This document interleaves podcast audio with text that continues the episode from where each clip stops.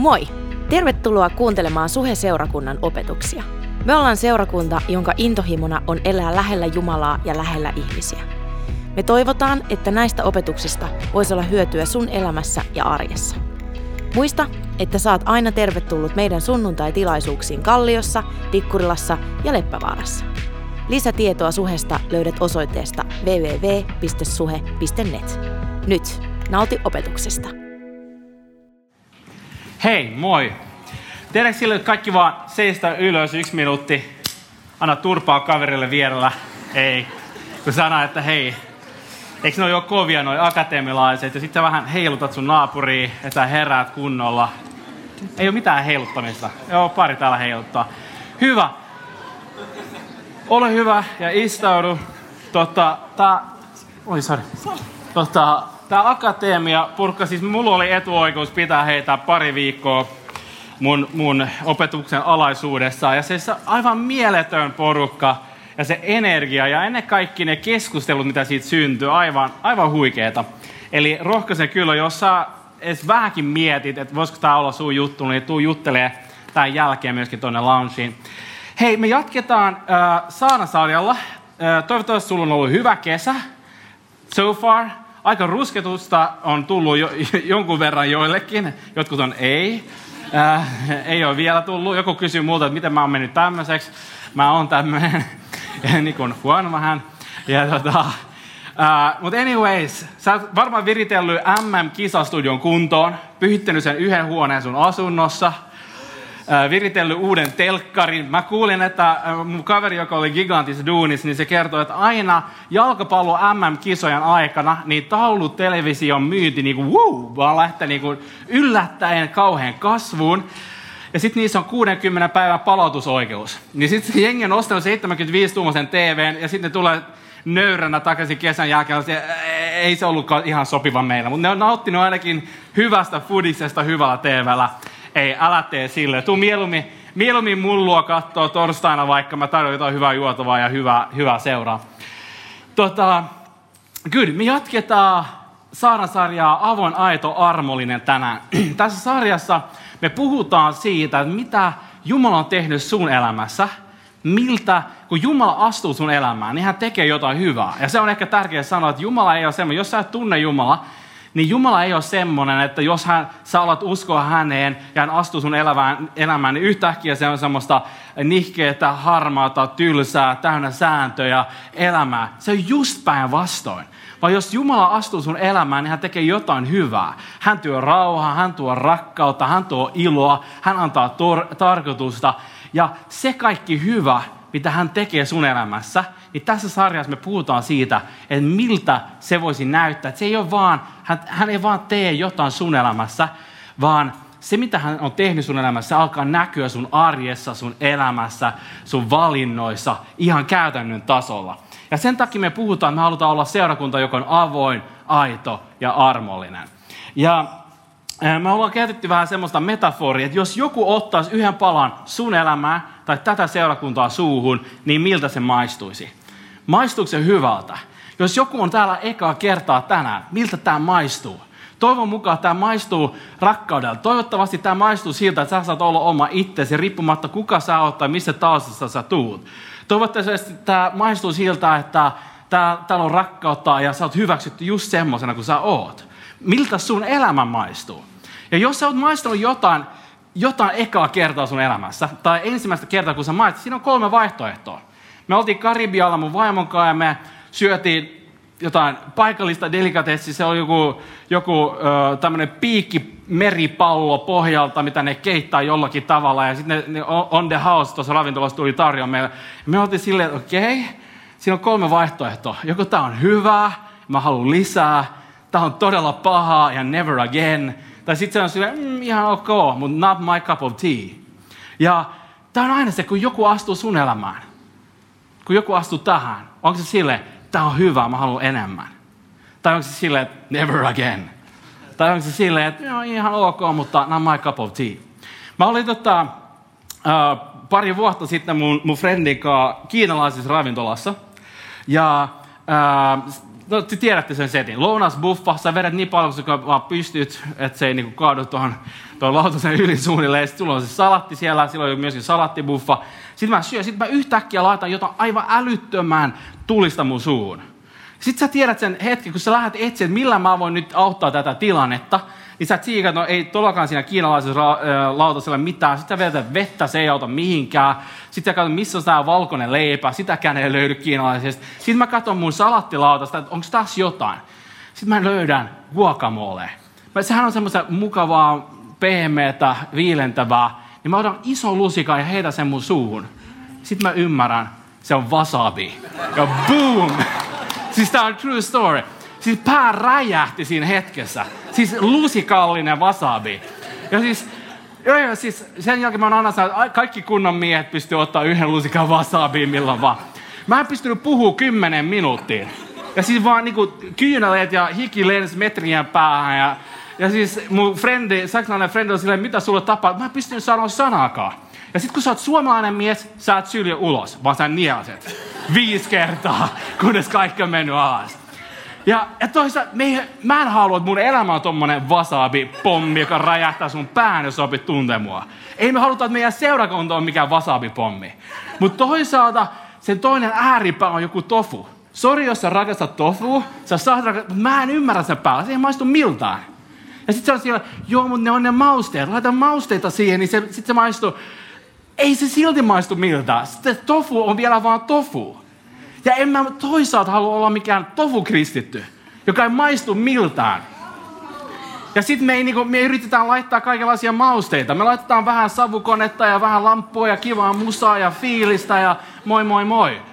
Et me yritetään saada se maistuu miltään. Mutta meidän pitää ymmärtää, että sä oot se raaka-aine. Sun elämä on se raaka-aine. Ja miltä sun elämä maistuu, kun sä otat kaikki ne mausteet pois. Se on mistä me puhutaan tänään. Ja ää, Raamattu laittaa sen aika, aika mukavasti tota, seuraavalla tavalla. Mä en tiedä, onko käynyt, siis mulla on, on tapahtunut kaksi kertaa viikon, siis mä oon kävellyt kaupungilla, sitten yhtäkkiä, niin tota, nyt mä en sano mies vai nainen, koska mä oon oppinut, että ei saa ei, saa, ei saa sanoa, että onko tämä nyt mies vai nainen. Mutta sanotaan, sä kävelet kadulla ja yhtäkkiä sulla on semmoinen, wow, tuoksu tulee sun niin kun, viiden metrin päästä, että nyt on joku käynyt suihkussa niin kun, viisi päivää niin kun, yhteen settiin, että tämä tuoksu niin raikkaalta. Ja sä oot silti, wow, että mitä nämä käyttää. Ja sitten toisaalta joskus sä kävelet jonkun toisen ohi ja sä oot miettinyt, että toi on käynyt viiteen päivää suihkuun. Mutta se tuoksu, mitä tulee ihmisen ympäriltä, niin, niin just siitä tavallaan Raamattu puhuu tällä tavoin. Toinen korinttialaiskirjat 2, 14, 15 tulee tuolla screenillä myös. Kiitos Jumalalle, joka aina kuljettaa meitä Kristuksen voittosaatossa ja meidän kautta joka paikassa tuo ilmi hänen tuntemisensa tuoksun. Mehän olemme Kristuksen tuoksu Jumalalle niin pelastuvien kuin kadotukseen joutuvien joukossa. Tämä on siis, mä, mä rakastan tätä paikkaa. Siihen puhutaan, että Kristuksen tuntemisen tuoksu. Miltä meidän elämä tuoksuu, jos ihminen tulee lähelle meidän elämää. Että jos joku niinku kävelee sun ohi ja on siellä, hei mikä toi oli? Hei toi oli Kristuksen tuntemisen tuoksu. Jos joku ihmettelee sun elämässä, miksi on niin hyvä olla tämän tyypin kanssa? Se on Kristuksen tuntemisen tuoksu. Jos joku miettii, miksi, miksi semmoinen olo, että mut on niin rakastettu tässä kaverisuhteessa. Se on Kristuksen tuntemisen tuoksu meidän elämässä. Ja, ja tota, ää, sen takia se, mitä Jumala on tehnyt sun elämässä, se rakkaus, se armo, se viisaus, se valo, se kaikki hyvä, niin toivon mukaan se saisi näkyä meidän elämän kautta tänä kesänä muihin, muille ihmisille. Ää, ää, tota, Make, Make kertoi pari viikkoa sitten ja viittasi myöskin John Burkin kirjaan nimeltä No Perfect People Allowed. Onko joku lukenut sitä kirjaa? Siis todellakin suosittelen kesän luettavaksi. Sen voi myöskin kuunnella. Ja totta, siinä kirjassa niillä on seurakunta Jenkeissä, missä on tuhansia ihmisiä, joka sunnuntai. Ja tuhansia ihmisiä on tullut uskon siellä. Eli käytännössä on tullut semmoisesta taustasta, että ne, ei tunne Jumalaa, ne ei usko Jumalaan. Ne oppii tuntea joku seurakunnasta jo prosessin kautta tai jo, jotain kautta. Ne tulee mukaan seurakuntaan, yhtäkkiä ne alkaa uskoa Jumalaan ja heistä tulee uskovaisia. Ja sitten ne on tehnyt tutkimuksen, nämä tuhannet ihmiset, jotka on tullut mukaan, mikä on vaikuttanut siihen, että ne haluaisi oppia tuntea Jumalan ja tulla osaksi seurakuntaa. Ja se, mitä tämä, tässä kirjassa kerrotaan tässä tutkimuksessa, siihen, mitä ne päätyi, oli aika mielenkiintoista.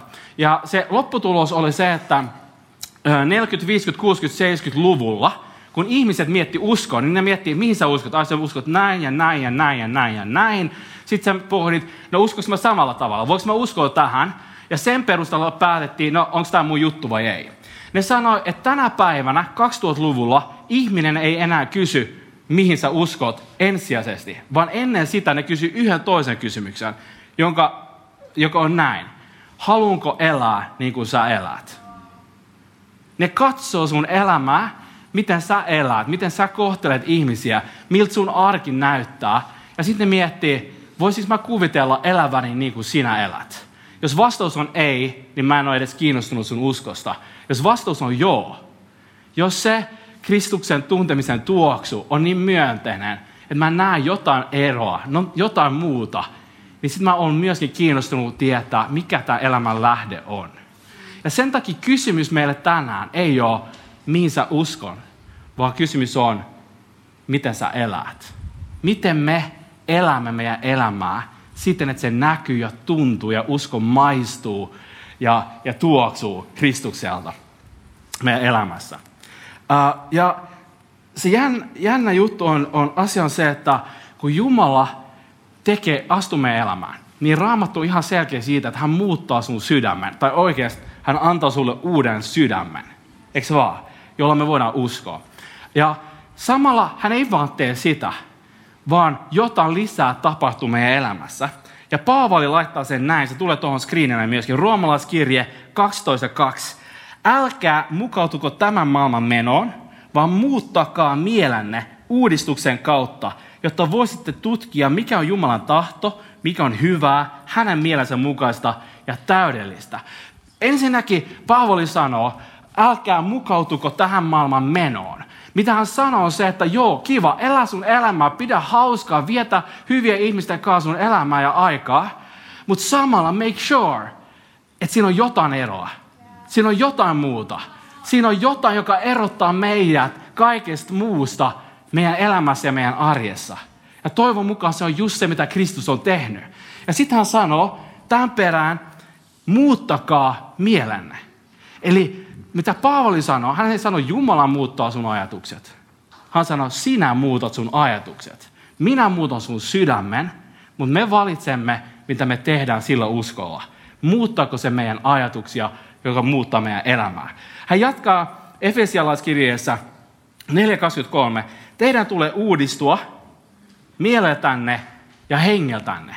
Eli tämä ei ole kyse siitä, että kun sä opit tuntea Jumalan, niin se on vaan semmoista, no musta tuli tämmöinen hyperhengellinen ilmiö. Vaan jossakin vaiheessa se pitää laskeutua meidän elämään, meidän arkeen, meidän valintoihin, meidän prioriteetteihin, meidän ajankäyttöön.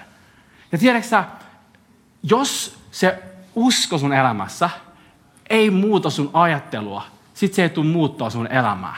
Koska me elämme niin kuin me ajattelemme. Yksi yes.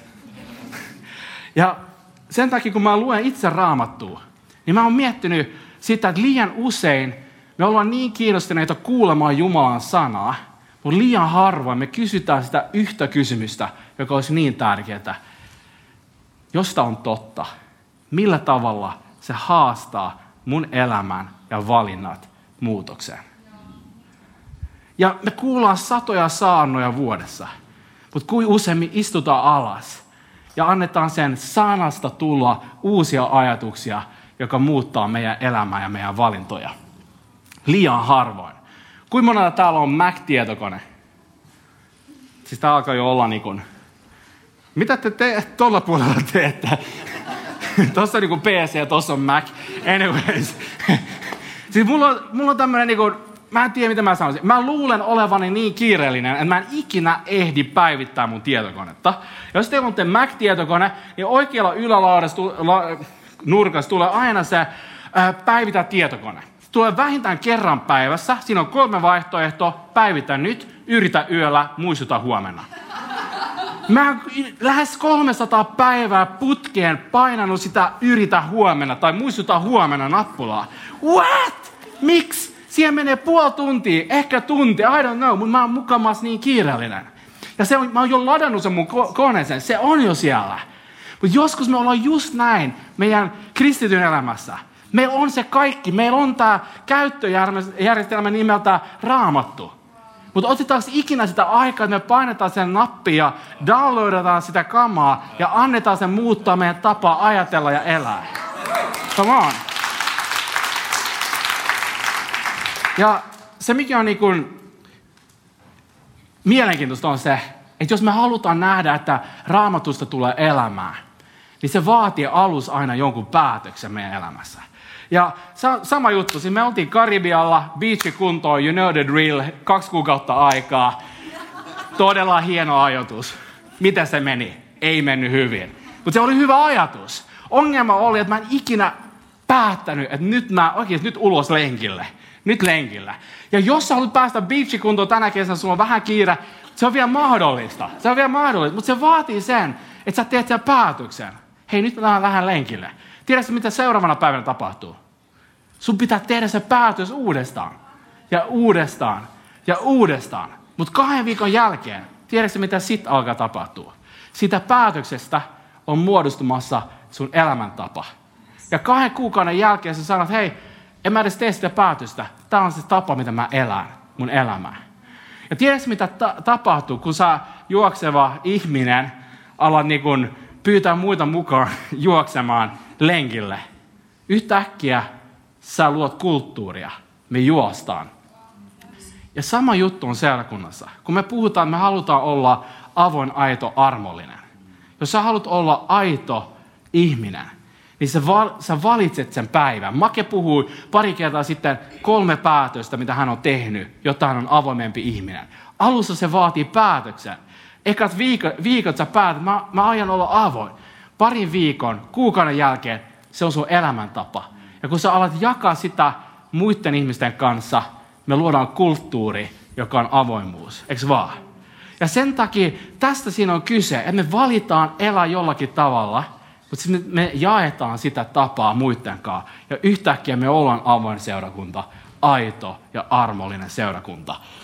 Ja monesti, ainakin mun elämässä, mä tyssään siihen alkuun, että ei vaan jaksa lähteä liikkeelle tai tehdä sitä päätöstä. Mutta se on just se raamatunkaa, millä tavalla tämä haastaa mun elämän muutokseen. Ehkä tärkein, yksi tärkeimmistä kysymyksistä, kun sä luet raamattua. Hei, mä haluan tähän loppuun jakaa sulle kolme asiaa. Me puhutaan avoimesta. Miksi me puhutaan avoimesta elämästä? Se on tosi simppeli. Se syy on se, että vasta silloin, kun ihminen pääsee tarpeeksi lähelle sun elämää, sun elämä alkaa ja sun usko alkaa näkyä, maistua ja tuntua. Ja niin kauan kuin me suomalaiset pidetään semmoista high five etäisyyttä ja small talkia työpaikalla, niin se ei välttämättä vielä tartu eikä näe eikä tunnu. Mutta silloin kun joku pääsee tarpeeksi lähelle, sitten yhtäkkiä joku alkaa nähdä, hei mikä on tämä lähde, mistä tämä ammentaa tätä rakkautta ja, ja elämää. Siksi avoin elämä on meille arvo ja niin tärkeä. Ja mä haluan antaa sulle kolme, kolme tämmöistä, tämä on niin suomalaisessa kulttuurissa tämmöisiä kolme pyhää lehmää, mitä mä ammun alas kaikki kerralla. Siis nä, te tuutte huomaamaan, että tämä on niin suomalaisessa kulttuurissa, tämä on just semmoista, että toi, toi niin kirpasee. Mutta se on just se pointti, koska me halutaan luoda erilaista kulttuuria. Eikö vaan? Ja okei. Se on ensimmäinen asia, tämä menee nyt käytännön tasolla. Ensimmäinen asia on avaa sun omaa elämä. Avaa sun omaa elämä. Me ollaan luotu kulttuuri Suomessa, missä kaikki pitää näyttää just hyvältä, just oikealta. Mun elä, joku kysyi multa tänään aikaisemmin, että sun Instagram-tilissäsi, sulla on niin hienoja luontokuvia, että oi aivan mahtava. Se on just se ongelma. Jos sä katsot mun Instagram-tilissä, luulet, että mä oon joku matkustava luontokuvaaja. Se on niin kaukana todellisuudessa kuin vaan voi olla. Ja me eletään näin, me rakennetaan semmoista niin ilmakuvaa, että se pitäisi näyttää hyvältä. Ja se niin kuin hassu asia on, että samalla me kaivataan läheisiä, avoimia, merkityksellisiä ihmissuhteita.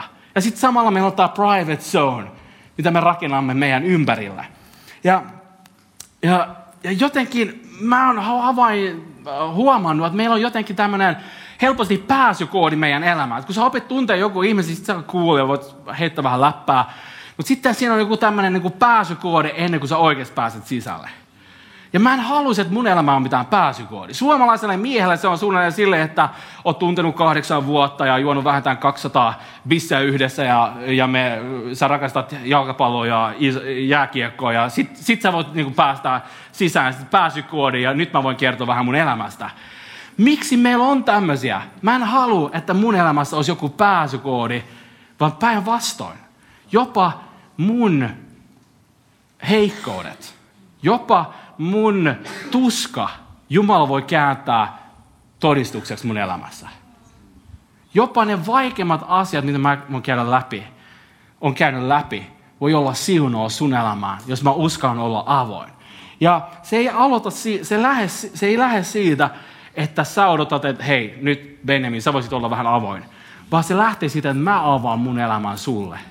Se lähtee siitä, että mä uskallan avautua ja sanoa, hei by the way, mä oon kamppaillut samojen asioiden kanssa. Ja yhtäkkiä sun suhde muuttuu sen ihmisen kanssa.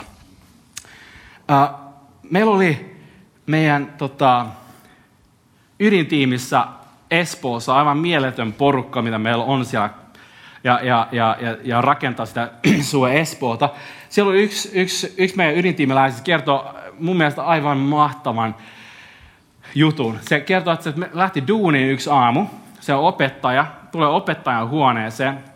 Ihan random aamu kello kahdeksan. Sitten se kävelee opettajien, muiden opettajien ohi ja sitten joku niistä opettajista heittää, hei, onko se muuten käynyt läpi jotain elämänkriisejä? Sitten se on silleen, että no, tässä nyt kun ollaan, sitten se istuu alas, sitten se alkaa kertoa. Että kun nyt te kerran kysytte, sitten se alkaa purkaa, mitä kriisi se on lä- käynyt läpi. Tiedätkö, mitä tapahtuu? Yhtäkkiä nämä muut opettajat alkaa kertoa, hei, mä oon läpi näitä samoja juttuja. Ja yhtäkkiä kello kahdeksan aamulla ne itkee yhdessä ja jakaa elämää opettajan kesken. Miksi? Koska joku uskalsi avata sen elämää. Ja mä voin kertoa sen jälkeen, ne ihmissuhteet ei ole ikinä samat enää. Koska sä oot jakanut jotain sun omasta elämästä. Ja mä uskon, että meidän pitäisi olla seurakunta, joka avaa meidän elämän. Ja uskaltaa elää avoimempaa elämää. Sen takia kysymys on, että ketä sä voisit sun elämässä kutsua lähemmäs sun elämää. Toinen pointti. Tämä on yhtä pyhä, pyhä lehmä. Avaa sun koti. Uh. Siis come on. Mä en ymmärrä, mitä tätä niin kuin, meidän kulttuuri vähän vaivaa. Kun se on helpompi pyytää kollegaa alastomana julkiseen saunaan kuin kotiin. Koska jos mä pyydän kotiin, niin tämä voi olla oikea ihmissuhde. siis, mutta eikö se ole hassu? Meidän kynnys on paljon isompi kutsua kotiin. Ja silti koti on se paikka, missä ihminen oikeasti näkee jotain susta. Jos mä tuun sun kotiin, mä katson sun kirjahylly, mä tiedän jo paljon sinusta, sitten mä katson sun jääkaappi, mä tiedän vielä enemmän, sitten mä menen sun kylppäriin, sitten mä tiedän jo liikaa. ei, mutta siis, ei, mutta siis rehellisesti koti on tosi intiimi paikka. Mutta just koska meidän kulttuuri on semmoinen, meidän pitäisi just olla eri tavalla. Meidän pitäisi avata meidän koti, koska se kertoo jotain ihmisille. Se kertoo, sä et ole vaan yksi joukossa.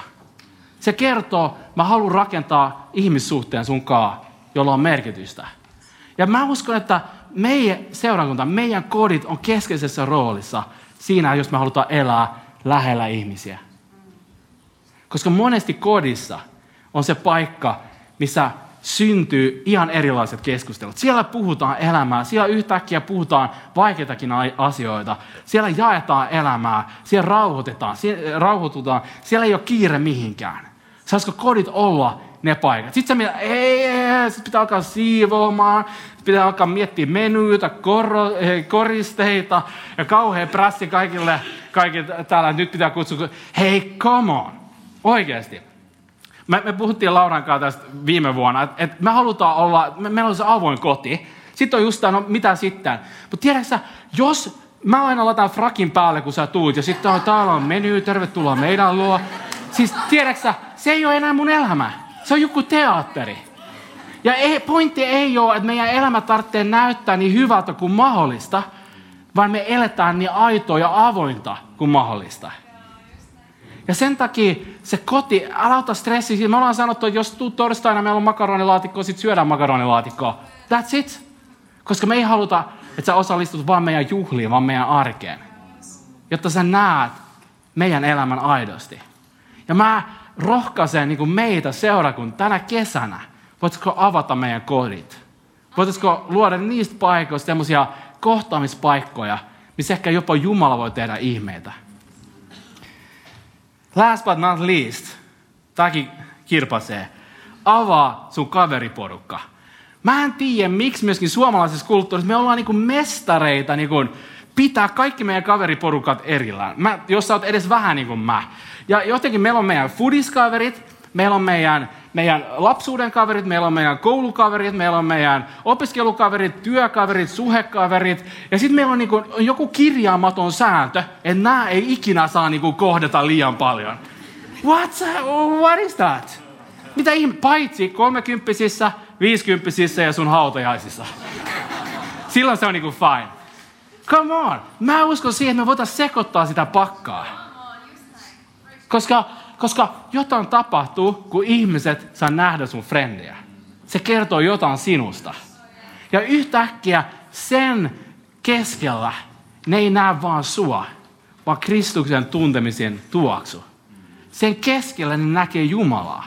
Sen keskellä te näette, ne näkee, että miten te kohtelette toisianne, miten te elätte ja kannatte toistenne elämää. Mutta se vaatii sen, että me avaamme meidän kaveriporukan ja uskalletaan kutsua mukaan siihen. Espoossa mä oon yrittänyt tyrkyttää meidän koko jengille siellä, että hei come on, älä vaan kutsu ihmisiä seurakuntaan. Kutsu ne ensisijaisesti sun elämään, sun kaveriporukkaan ja vasta sit seurakuntaan. Koska seurakunta on me, se ei ole tää se on meidän suhteet yhdessä. Jeesus sanoi sen niin hyvin. Hän sanoi näin Johannes evankeliumissa 13, 34, 35. Äh, niin kuin minä olen rakastanut teitä, rakastakaa tekin toisianne. Siitä kaikki tuntevat teidät mun opetuslapsikseni, että teillä on keskinäinen rakkaus. Ja sitä jatkaa Johannes 17, sen kirkkauden, jonka sinä olet antanut minulle, minä olen antanut heille, jotta he olisivat yhtä, niin kuin me olemme yhtä. Minä heissä ja sinä minussa, jotta he olisivat täydellisesti yhtä ja maailma tietäisi, että sinä olet lähettänyt minut ja rakastanut heitä, niin kuin sinä olet rakastanut minua. Tiedätkö että kun sä treffaat sun kavereiden kanssa, jotka jakaa uskoa, niin sen keskellä on Jumala. Vaikka sä pelasit pokeria tai katsotte fudista tai mitä vaan, sen keskellä on sen Kristuksen tuntemisen tuoksu. Ja se on ehkä paras tapa ihmiselle tutustua Jumalaan ja seurakuntaan. Ja sen takia ehkä mun haaste on, seuraavalla kerralla kun sä teet jotain sun friendien kanssa tai suhefriendien kanssa, ketä sä voisit kutsua mukaan. Mä olin häissä vuosi sitten. Ja Morsian tuli mun luo sen juhlan aikana. Oli silleen, onko sä miettinyt, että näissä häissä, me oltiin tunnettu kolme vuotta, näissä häissä on 12 mun kaveria sun takia. Ja sitten mä mietin, mä katson mun ympäri, tää on kaikki mun parhaat kaverit. Ja sitten mä mietin, että mut just näin mä haluaisin, että se on. Että jos sä tutustut minuun, sä tutustut mun frendeihin. Ja ehkä jonain päivänä sä oot parempi kaveri heitten kuin mä oon. Se on ihan fine. Mutta tavallaan, että me saataisiin elää elämää, joka luo merkityksellisiä ihmissuhteita, joka luo tilaa sille, että Jumala voi vaikuttaa ihmisten elämässä. Nostaako kaikki seisomaan? Uh,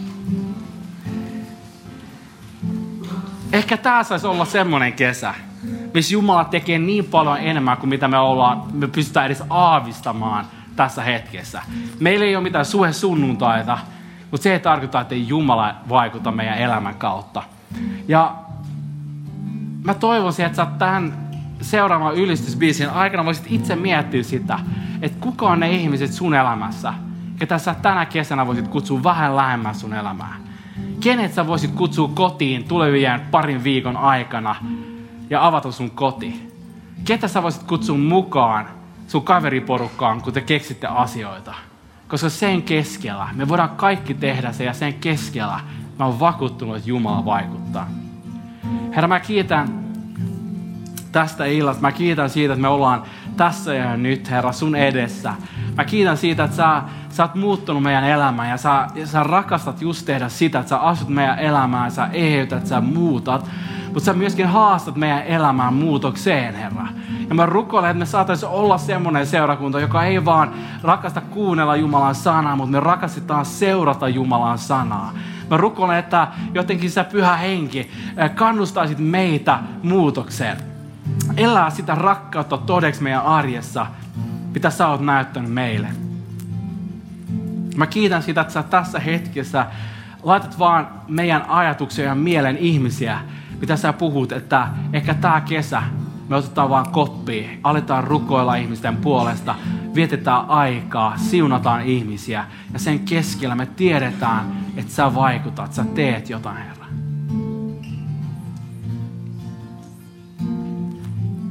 Seurakunta ylistetään yhdessä.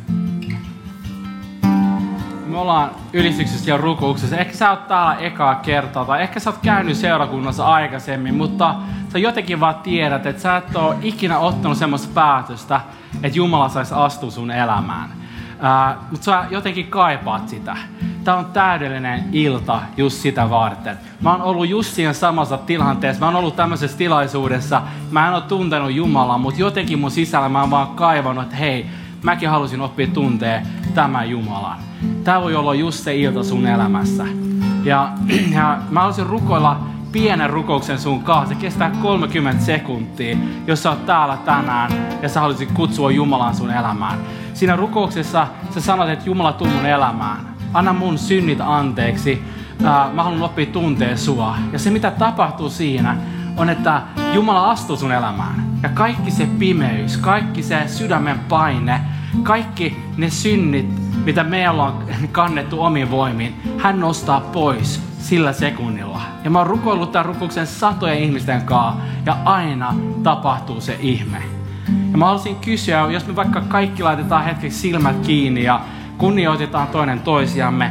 Tää, älä mieti sun naapuri tällä hetkellä, vaan tämä on vaan sun ja Jumalan välinen juttu. Ja mä haluaisin kysyä, että oletko täällä, joka halusi, että sä oot mukana tässä rukouksessa ja ottaa vastaan ehkä eka kertaa Jumalaa sun elämään tänään. Sano, Jumala, astu mun elämään, mä haluan oppia tuntemaan sua. Jos sä oot täällä, vaan nosta sun käsi, niin mä tiedän, kenen kanssa mä rukoilen.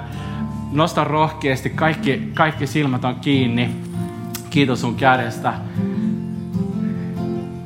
Onko täällä vielä joku toinen, joka haluaa ehkä ekaa kertaa tänään sanoa, hei rukoile, mä haluan rukoilla tämän rukouksen.